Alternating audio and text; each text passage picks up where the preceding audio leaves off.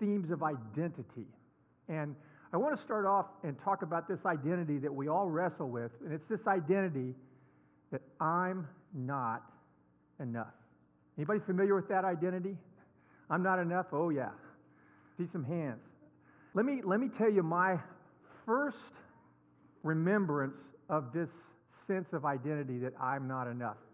Uh, I grew up in Houston, Texas. I'm a native Texan.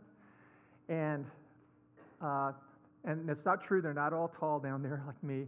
But the, uh, uh, the neighborhood I grew up in was, was rapidly growing, and so they were building schools and you know, building homes. And so uh, in first and second grade, I went to, uh, I had to kind of take a bus a little bit of ways away to go to elementary school. And by the time third grade came along, they built an elementary school right behind my house. And so I, in third grade, first day of school, I go in and the teacher says, Okay, class, let's all tell everybody what happened. What did you do in the summer? You know, did you go on a vacation, and have an adventure? Did you know? Did you move here? And of course, I didn't move there. And so, you know, we went. All the kids, as as, as everybody took turns, it came to me, and I stood up and I said, "We got a new pool in our backyard." And of course, now some of you heard this story before. Of course, we didn't have a new pool in our backyard. what happened was that summer, my dad had built this little kind of, uh, I think you, I, I, think there's a, I forget the term for it, but sort of like a, a little pond with a fountain in the middle in our front yard. It was about this deep. And my parents, you know, used to let me go out there and kind of play in it because I'd have, I used to make models and I, but somehow in my little mind, when I stood up in front of everybody, no one told me this, but I felt like I don't have anything that happened. And all these other kids talked about they'd been on vacation to Alaska and they'd been in a sailboat out in the Gulf of Mexico. And I stood up and I wasn't going to say, yeah, my dad put this sucky little pond in our front yard, right? And everyone looks at it and goes, what is this? Because, I mean, who did that? Where I grew up, just people just didn't do that. It was just a little middle class neighborhood. I wasn't going to say that. And I immediately felt like, you're not enough and out of my mouth. I didn't even, I'm telling you, I remember this. I remember as the, as the, the kids' stories were winding their way back to me, just going, what am I going to say? What am I going to say? I had nothing in my mind. And I'm telling you, I got up and I prophesied a lie. in the name of Jesus, I got a new pool. Now, this is the awkwardness of this moment. Imagine you're in our, I'm in my classroom, and there's a big wall of windows and it faced my street. Okay? My street ran all the way down like this, and there was a middle school over here, and there was a high school. So my whole life, I went, I just hopped the fence to go to school. Problem was, in third grade, my house was way down there, and the only person I knew that had a pool was right behind the school. Like we could look out our window and see it. So what I had to do every day for a long time is I came out of school and I would walk over to that house that had the pool and I would climb over the fence to make people think that was my house. And you think, you were really a messed up little kid. We're sad. We're, happy you're much better now. but that was sad to have lived that little life, you know, where you felt so bereft of meaning and purpose that you had to lie and then live like that. But, but all of us have stories like that, maybe not as dumb as mine, where you didn't feel enough and you acted like somebody else. The trouble is, we grow up and we continue to do that because all the messages that we hear say, you're only enough if, and then there's these measuring sticks of accomplishment, how you look, you know, your appearance, the clothes you wear, your education, the kind of career you have, the people you associate with, maybe the professional organizations that you're a part of, the money you have, the possessions you have, you know, your, your, your bank account, the total of your bank account. There's all kinds of measuring sticks that we measure ourselves by. And I don't care. The sad thing is, I don't care how, how well you do in comparison to those. You're going to run into people and circumstances, they're going to tell you you're not enough. You're still not enough. You can move up that ladder of success and attainment and achieve things, and you will not feel like you're enough. It's like your bucket that you're pouring things into has huge holes in it. And as fast as you pour the efforts to measure up into that bucket, it just as quickly measures out. Or maybe it doesn't pour out as quickly as you think, but it still eventually pours out and you just don't feel like you measure up. And, and how do you know? It's a painful thing. It's a painful thing, and it, you can't shake it. And so people have two choices. They, they think this is the either or that most people come up with is I either got to try harder, and some of us have a lot of tenacity, and so we just try harder. And those people are achievers. Those are people that continue to move up the ladder. And then there's people who just go, eh, I'm just going to muddle along. And I guess you could say there's people that just give up and wash out, but most people just go like, you know, I got to survive, so I got to just sort of muddle along. But the people who are pouring everything into, if I do harder, if I work harder and I try harder and I do more, I'll feel better. They have the hope that they can quench that I'm not enough feeling. But the people that give up just live with it. And then they have to dull it somehow and numb it somehow. And that's, you know, you think, well, gosh, John, thanks for starting off the sermon. Just, you know, wow. You know, my New Year's resolution, I'm just, you know, I'm going right to the bar. That's my New Year's resolution. Right after the, right after church, go to the bar. Well, I hope you don't say that. But I want to tell you something. There is, an, there is an, another way. And you go, oh, I know what you're going to say, John. It's the gospel. Because that's always the answer. Like you know, in Sunday school, if you're in Sunday school, you could tell your kids this. If you're in Sunday school and they ask you a question you don't know, what's the answer? Jesus. That's right. It's always Jesus, isn't it? Whatever the answer is in Sunday school, when you're asked a question, if you say Jesus, you're probably going to have the right answer, or you'd be close. And but the truth is, that's it. But what I want to tell you is, Jesus was someone who lived with this same thing we do that he didn't measure up. Now, you may think, where's that in the Bible? Well, I want to show you where I think it is. And I don't think this is a stretch. And so, if you could track with me, uh, before we read this passage, I want to I want to just describe to you what probably many of us already know about Jesus' life. He was born in the Middle East to a Palestinian family, a Jewish family, uh, very, very working class family. His dad was either a builder or a carpenter, which is you know roughly the same thing. Uh, his family had had to travel. They'd been through lots of hardships. They lived in Egypt for a while. They lived in sort of the, the other side of the tracks. They lived in northern Israel, which was considered sort of where the riffraff, ne'er do well kind of people lived. That, you know, you don't want to have to live there. That's the kind of place that has terrible schools, right? And rotting infrastructure, and uh, you know strip clubs and everything. That was really where Jesus grew up. Plus, on top of it, Jesus didn't have advantages that, that other people had. He had this stigma that hung over him because in, in Israel, your family line was really important. But everyone knew that Jesus' mom had fooled around and got knocked up as a teenager, and then some knucklehead married her, and that shadow just was over Jesus' life. And in his community, being in, you know, being that kind of person just puts you in a place that you are always, for the rest of your life, going to be behind the eight ball. You're going to be looked down at. That it, it, sort of it, it, put a, a glass ceiling of opportunity over your life. That there was only so far you could go because of that stigma. Jesus when he came on the scene, the story we're going to read is where he, so to speak, comes on the public scene. And up to this point, he has no accomplishments.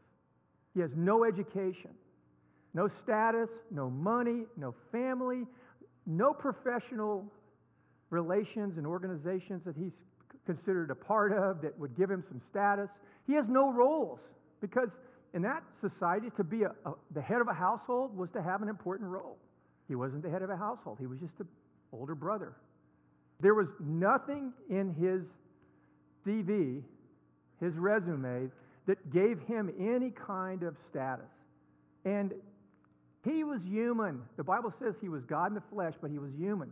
The Bible says that Jesus was tired, he was hungry, he was frustrated, he was hurt, he was angry. He experienced all the human emotions that we do. So I promise you, this weighed on him like it weighs on us that I'm not enough. Now, that wasn't true, but your circumstances can exert just a constant drag on you, right? Everyone knows that. Jesus lived with this. And so, I want to read a passage where he comes on the scene. His public coming out party was a baptism, which again is not like a 60, 16 year old debutante ball in New York City. If your coming out party is a baptism, you're in trouble in Israel. That, that is not where you want to, you know, make your bones and for everyone to fi- find out who you are. But that's where Jesus came on the scene. And it all turned around pretty radically, pretty quickly, but it didn't start well. And so if you have a Bible with you, I want you to open it up to Matthew chapter 3. And we're going to pick up where we left off last week, coincidentally. We're going to kind of go over it. We're going to read a couple of verses that we didn't read last week.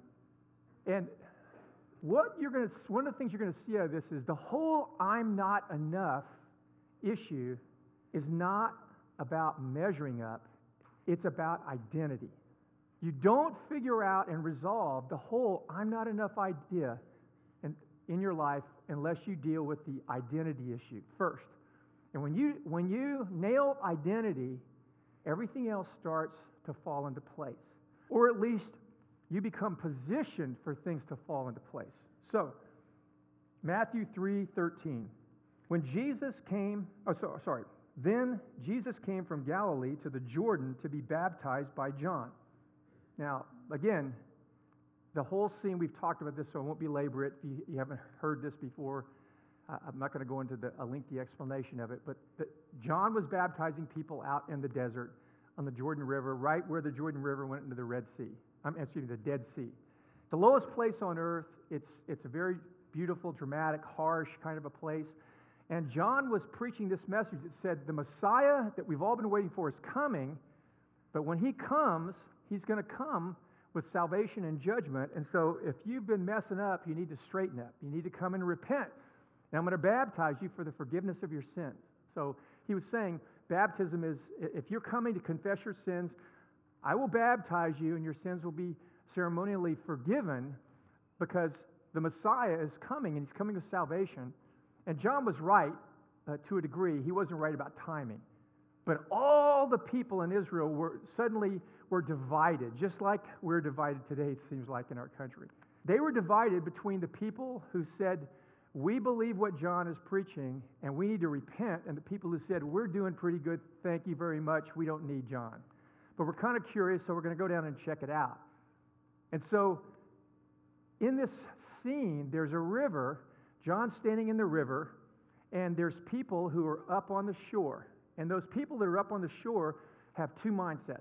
And i am going to show you how this is, applies to us at the end. But they had the mindset of we're here to admit we don't measure up and that, that we've made a mess of our lives.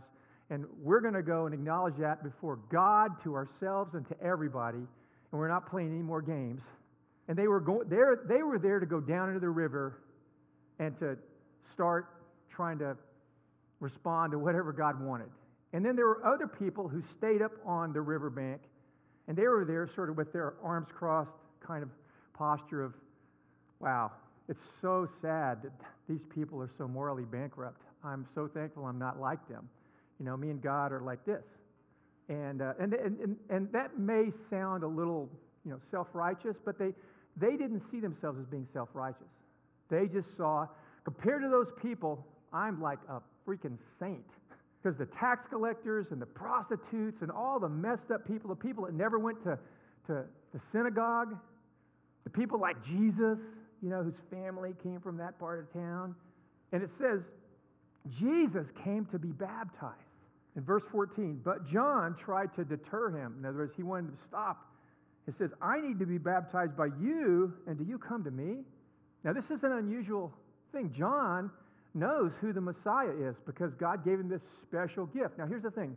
I, I mentioned last week or the week before that John was, was, he was as famous and influential a person as there was in that whole period of history. And it's very rare for a person to reach a place of prominence and just almost universal respect.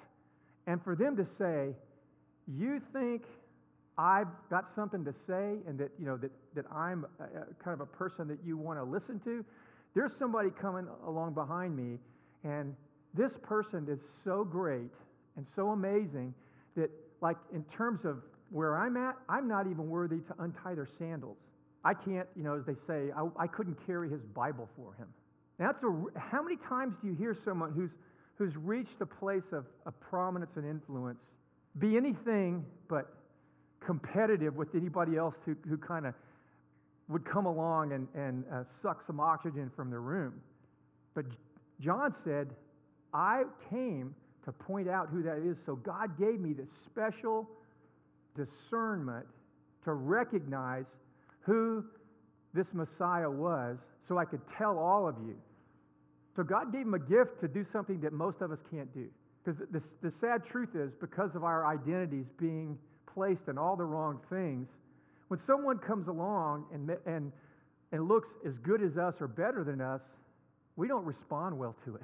Because when it's about insecurity, when you're not secure in who you are, you're going to feel jealous. You're going to feel threatened. You're going to, you're going to feel ashamed. You're going to respond in ways that we all recognize because we all do it.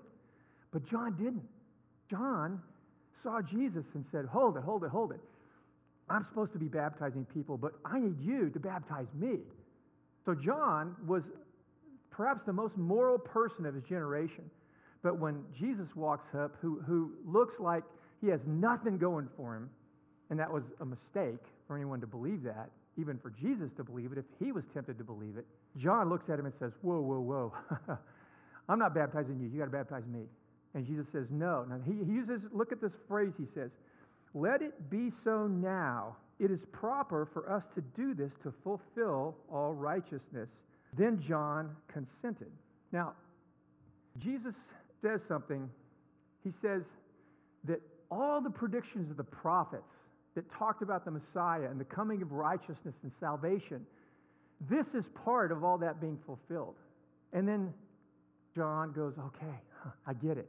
You know, I, I'm, I've been trained to believe that, that God spoke through those, those people, and that if you're saying that, I, I believe that, you know, you're, you're, you're right. And he, oh, I'm sorry, I want to read this next verse. Verse 16. As soon as Jesus was baptized, he went up out of the water, because baptism means being dunked, it means to be immersed. That was what the Greek word meant. To, in fact, one of the words for you know, in, in the baptism wars, which I'm not getting into them here, but people wonder how do you baptize people? Well, what baptism, the, the way that word was usually used in the ancient world was typically one of two ways. You took a garment and you dipped it into dye, and you pulled it out, and the dye had immersed the fabric and changed the color.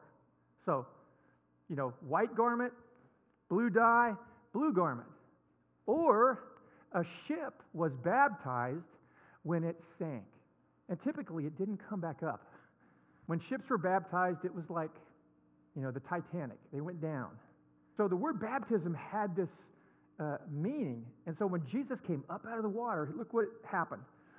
Heaven was open. So something happened above him. There was an unusual sign of some sort. It didn't say anything else other than heaven was closed, and then because Jesus was baptized, heaven opened. And then from this open heaven, a physical representation of the Holy Spirit came down and rested on Jesus. And then a very deep, maybe, well, who's that actor? Who's that African American actor who had the really deep voice? James Earl. James Earl Jones said, This is my beloved Son, in whom I'm well pleased, whom I love. Right? I can't even do it. My, my little soprano voice, I can't even mimic it the Spirit of God descended like a dove and rested on him, and a voice from heaven said, This is my Son, whom I love, with whom I'm well pleased. Before Jesus did anything, before he did anything. And this, this, Jesus said, was how, when he experienced that, this was part of how everything was going to be changed. How salvation was going to come, how righteousness and every kind of good thing was going to come out of Jesus and what he did to everybody or anybody that would, you know, welcome that. And so this, I want to use these little nesting dolls as an illustration. This is this little nesting doll compares itself to this nesting doll and says, I'm not enough. look how much bigger you are. When we look at life and we say, I don't measure up, there's always something we can look at, externally or internally, that confirms that statement and that experience. Life just tends to reaffirm that over and over and over and over that you don't measure up. And so Jesus came along.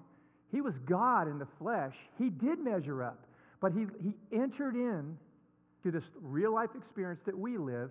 He carried that sense of I'm not enough around. He went into baptism, and, and baptism is about identification. He identified with us. He came down to where all the sinners were going, and he said, I'm not going to be, though I could be one of the people that stayed up on the shore and looked at everyone else and felt I'm better than them. I refuse to do that. I'm going to move into the water and I'm going to identify with everyone. And then he was going to live because at that point he was the perfect he was the perfect person. And the history of Israel was and the history of the earth is God has a purpose for our lives and a mission and we turn our backs on it and we do what we want. And then we mess everything up and God has to come in and just rescue us from it over and over and over. And that's what Israel was. And the very best, if you read the Old Testament, a way to read it is this God kept looking for people who would be faithful to him. And he started with Adam and Eve, and they failed. He went on and on. Moses failed, Abraham failed, Isaac failed, Jacob failed, Joseph failed. Every person failed in some way. Even people like David, King David, who's a man after God's own heart, he failed. The prophets failed. The priests failed. The kings failed. Everybody failed. And so then God came and he became flesh and blood and he lived a perfect life. He pleased his Father in every way. And then, and then in our place, he died on the cross for our sins in our place. Again, he identified with us at baptism, died on the cross. And he says, and then he ascended back to the Father, and he says, If you believe in me, and the public representation of our faith is being baptized, we're baptized into Jesus. He says this He says, You are put into me. You are united with me. What I have, you have. Where I carry this larger nesting doll, the other nesting dolls inside it, and there's a whole bunch of them, are carried with it wherever it goes. So, Jesus, where's Jesus? He ascended to the right hand of God and says, That's where you are now. And he says, If you believe in me, the Father says of you, This is my beloved child, who I love, with whom I'm well pleased. He says that about you when you're not behaving because of Jesus. And the, the, truth is, the power of being in Him when you're misbehaving will begin to change you and work on you because you're united with Him. You have been dipped into Jesus. And you've come out and you go, but I don't feel different. Well, the Bible says salvation has three tenses. We have been saved from the penalty of sin we are being saved from the power of sin, and we will be saved from the presence of sin one day. And so, in this present time, He's working into us this identity that we're beloved children of God. And that identity is what, and it's the only thing that will keep you from this freaking rat race that says you don't measure up because you don't have enough accomplishments, you don't have enough this. In church, you don't pray enough, you don't work enough in Sunday school. I'm sorry, Mel, I'm, I'm I'm, I'm undermining your, your, you know, your volunteer drive. All those things are good, but they don't help you measure up before God. So Jesus measured up, and he says, I give you my perfect life. And when you believe in me, you're put in me. And the relationship I have with the Father, you now have it. And I have people all the time. That just the simple, to me, the simplest illustration is people all the time call me and say, Would you pray for me about this? And I have people say this all the time because you just seem close to God. And I just laugh and go, if only you knew. I am not that close to God, but Jesus is, and I'm in Jesus. And because I'm in Jesus, I have access to the Father, but you do too. You do too. People still persist in saying, Would you pray for me? And I ask other people to pray for me too because I believe in the prayers of the saints and the power of the prayers of the saints because there's a mystery of prayer too. But I don't believe that if I ask Jay to pray for me, he hears he gets heard by God because he's more righteous than me. I'm never confused about that one. No. And, uh, vice versa. Me and Jay both go play that game. None of us measure up. It's because Jesus measured up that we have this favor from God. And the power of his life begins, that righteousness of his life begins to work in us and change us. And it, but it's a process, isn't it? So, what does this all have to do, you know, for us and for not enough? Salvation is fundamentally about a new identity. It's fundamentally about a new identity. That's what Jesus gives us. Now, He gives us other things too, but you can't experience it without that new identity. Now, some people will say that, isn't it true that Jesus was just a great teacher and a great example and a great model? And that if we follow his way of life, that, you know, we'll, we'll realize our, our higher consciousness. No, that's not true. That's not what John the Baptist said. He wasn't just trying to sort of remodel the way we think about how life works and say, you know, humility and honesty and, you know, the equality of all people and the, the, the universal fatherhood of God is, is available for all of us. John the Baptist didn't believe that. And when Jesus came along, he saw Jesus was different. He saw Jesus was unique, that Jesus was the only way that this could ever be experienced because Jesus wasn't just another person who stumbled across God consciousness and teaches us that way. It doesn't work that way. We aren't enough. We don't measure up. We have utterly failed. I mean, that's the, that's the flip side of this coin that we have to come to terms with. And, you know, last week I, was talking to a friend of mine who, who's in recovery, and it struck me, I, I forgot to say it last week, but, you know, when when people have to stand up and say, in an AA group, for example, Hi, I'm John, I'm an alcoholic, a lot of Christians really get kind of tweaked by that, like, that's not your identity. Now, there's, that's true. But what they're saying is, my life is out of control, and in order for me to begin to change, I have to admit that. That alcohol has kicked my butt, and if I don't have God's help and the help of other people, I will never change. And it's very hard to come to terms with that and be willing to admit, I've wrecked my life. I am the, as I like to say, I'm the, the author of my own misery. It's hard to do that. That's what repentance is about. That's what John the Baptist was inviting everybody into. That's what Jesus was saying. If you ever want to reconcile with God, you have to come to terms with you're the author of your own misery that you have no one to blame but you. I don't mean that there aren't other people who contribute to problems that we have, but when I stand before God, I'm going to answer for what I did, no matter what they didn't do. And a lot of times in our lives, we have to come to terms and look at, like, I'm responsible for my own emotions. No matter what people do to me, I don't have to be subject to what they do to me. I don't.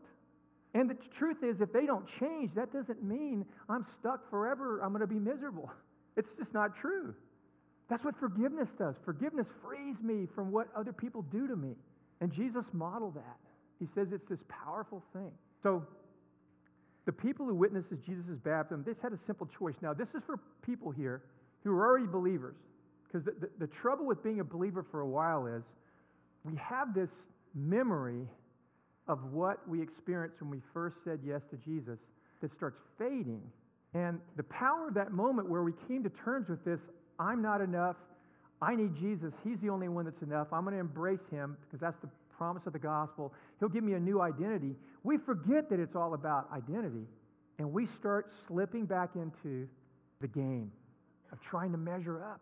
I got to look better. Recently, I had, I had uh, someone was going to drop by our house, and I thought, I got to I got to clean up a little bit before these people come over, right? I can't have them walk in there.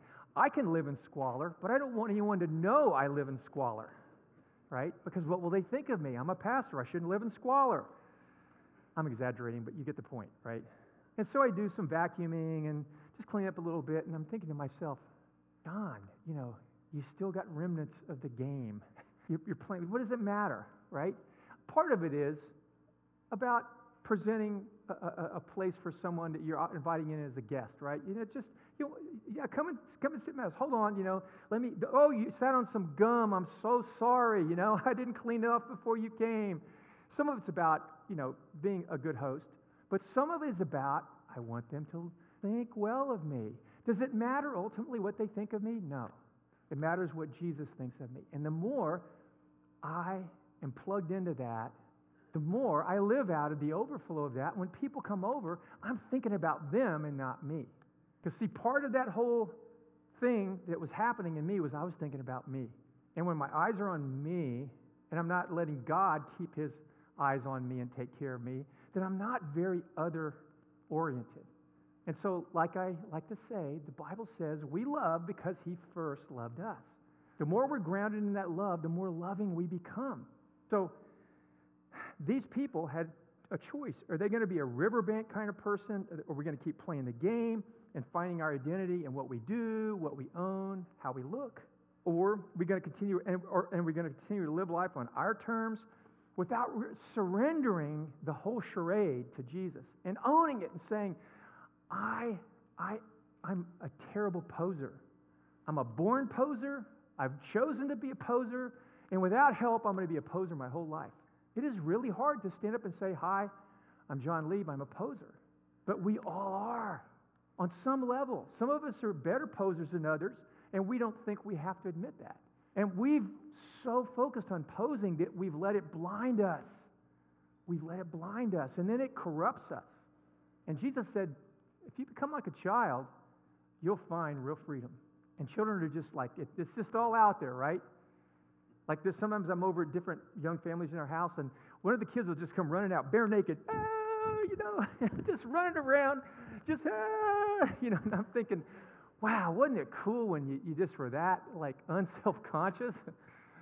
and I just think, that's so much fun. I just think that's cool. That's the way of life. Now, I'm not advocating public nudity here. I always have to say that because there's this thing called email. And, and, and, even people from outside this little locale write people and say things about them if you don't correct it. So I want to get this on the record. But, or you're going to be, so are you going to be on the, a river watching person or you're you going to enter the river kind of person? And if you enter the river, you're admitting to God and yourself and your others you're not enough and you're never going to be enough on your own. You won't. It's painful. It's painful to say that. And will you put your faith in Jesus and what he did for you and the new idea, the, new identity he gives you? That, that he wants you to hear. This is one of the gifts of believing in Jesus and following him is that you can hear on a regular basis heaven's opening, the Spirit coming down, because the Spirit, among all of his titles, he's the Spirit of adoption. He's the one that, that lets us know we're loved by God, that he picked us out, he wanted us, that he knew everything about us. You know, that's part of the legal system is parents have to disclose their health history now and all kinds of things that adoptive parents can can understand who it is that they're adopting. But, but there, you never know who it is you're adopting, except God knows who it is He's adopting. He knows everything about us, and He still wants us. And He proved it by sending Jesus to pay the price, the adoptive price. But we get the Spirit to come, and then we get to hear. If, if we incline ourselves and we stop trying to listen for the voice of other people to say things as substitutes for God's voice. If, if we just give up the game and chasing that approval of people, I mean, the desperation of it in our lives is amazing sometimes, isn't it? And even when we hear the Father's voice, we still will go back to the voice of people and say, Please tell me who I am. And a few weeks ago, I was watching a movie, and I was going to watch a movie, and they had a, a scene. I think I mentioned this before. I, I mentioned it to a bunch of people, so forgive me if I if I repeat it. But in the trailers, there's a movie. Uh, there's a uh, movie coming out called Chappaquiddick, and it's about the life of Ted Kennedy. And of course, you know the whole the whole thing uh, where some he drove his car into uh, the bay, and uh, a woman died, and the whole scandal of all that was playing, the whole movie's about that. But there's a scene in there where he is talking to his dad, and he says to his dad, Joseph Kennedy, I want to be a great man. I want to do great things, but I don't know who I am. I mean, just sit with that. Now, I don't know if, if, if, if Kennedy ever said that, it's a great line. But it's likely there, it has some truth to it, but that, he stands there, he's talking to his dad. His dad looks at him, and you think, what would your dad do?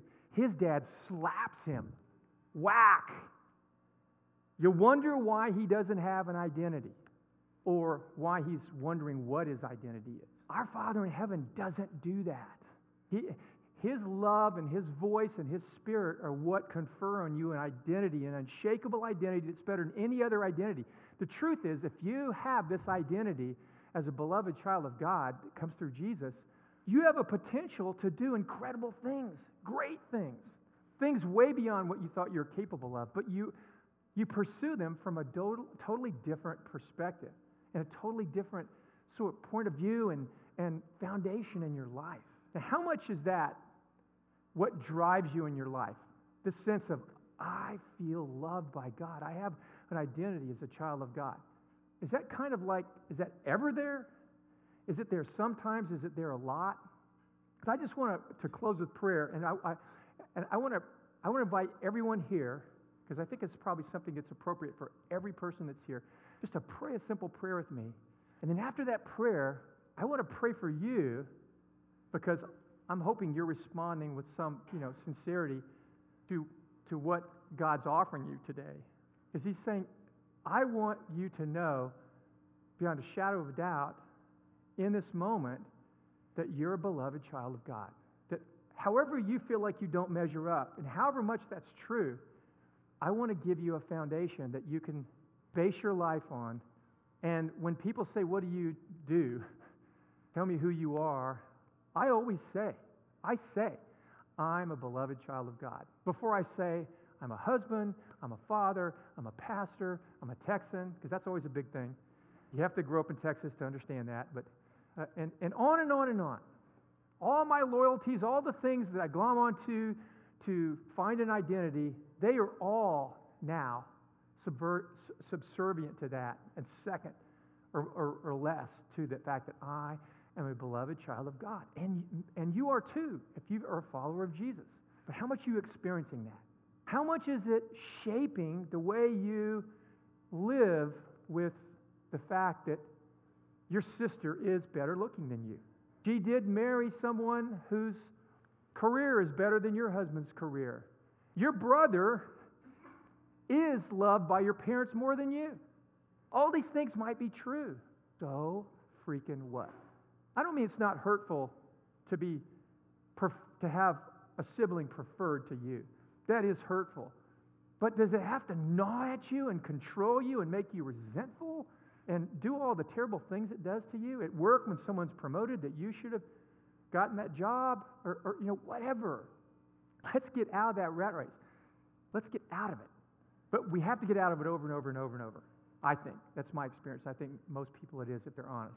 So I want to ask you just to pray a prayer with me today. That's a prayer, it's sort of like the AA prayer. I am John, I'm a poser. John, I, I'm, I'm a needy person, I'm whatever. But it's just, it's just a prayer to say to God, myself, and other people, I've not measured up. But I believe that the answer is not trying harder. If the answer is, is turn to Jesus and receiving something from Him that I don't deserve, and an affirmation and a love and a power and, and an identity that no one can take away and that I can't lose by being stupid because I'm prone to that. I'm prone to be foolish and immature and self centered. But Jesus says, if you invite me into your life, I'm going to finish what nobody else can start. And it's, it's, it, there's a tenderness that comes with this. I don't know if you're hearing it because, you know, I'm imperfect, but there's a tenderness in the invitation of your Father in heaven to, through his Son, experience the love that he has for his Son as the love he has for you every day. That it's this, this, that you experience it. That it's, it's not just a cool idea, like I'm special. I know I'm special. I hope I'm special. Someone said I'm special, but you feel it. Feel it. You can wait. There are mornings as you grow in it, you can wake up and feel it. That your first thought is, I'm loved, loved. I'm a beloved child of God. Even after a bad night, a night that maybe you regret. You wake up, I'm a beloved child of God. That, that draws you into something. It draws you into a way of life that, that trying will never take you. And, it's, and this is from grace. Okay? It's grace. It's good news. So, Paul of Tarsus, Saul of Tarsus, had to do what I'm asking you to do.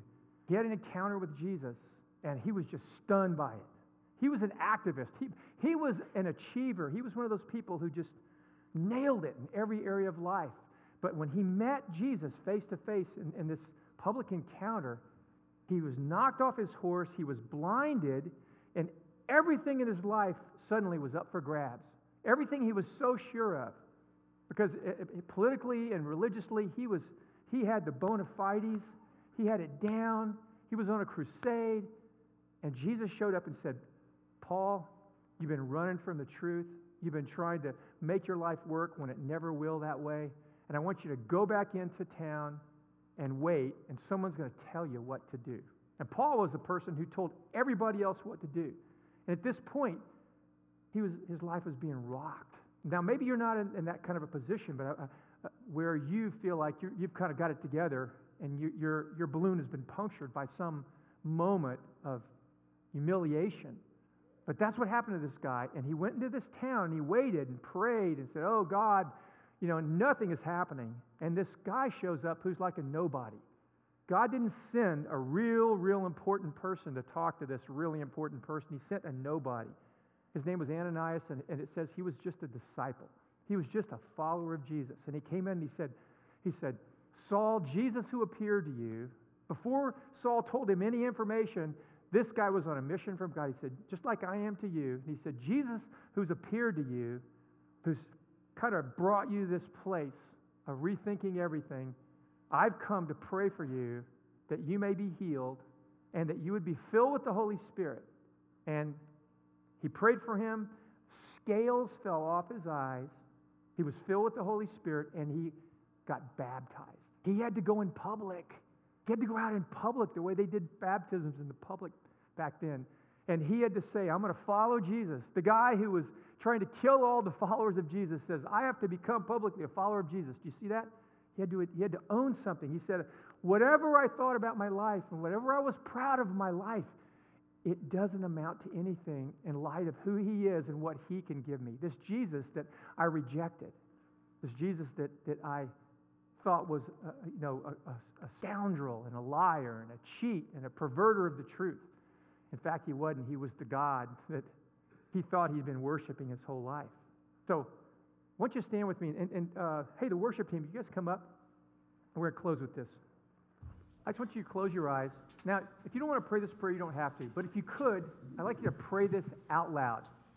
So I'll say a phrase, and then you can pray after me. And again, the words are not going to mean anything unless they're coming from your heart. Hopefully, they express a, a response to what I think God's inviting you into. So pray with me. Father in heaven, I admit to you and myself that I've been the author of my own misery. I foolishly lived life on my own terms. I've tried to measure up and failed. Right now, I turn from trying to measure up and be enough. I turn my whole life over to you. Jesus, I invite you to be the Lord of my life. I thank you for forgiving me of all my sins. I thank you for making me a beloved child of God. Fill my heart with the Holy Spirit so that I overflow. In Jesus' name, I ask this. Now, I just want you to keep your eyes closed, and if you're comfortable doing it, just hold your hands out. Hold them out. In the, in the media, we're going to sing that song, I'm No Longer a Slave of Fear. In Jesus' name, right now, as you prayed and you responded to his invitation to you, just to lay down your efforts to measure up and to trust in Jesus, who loved you and pursued you and died for you and rose again for you, and he sees the Father's right hand for you, and that you are in him and he's in you. Now I bless you right now. I bless you over your life that you would begin to know in a fresh way that there's an open heaven. Heaven is open above you. I bless you. to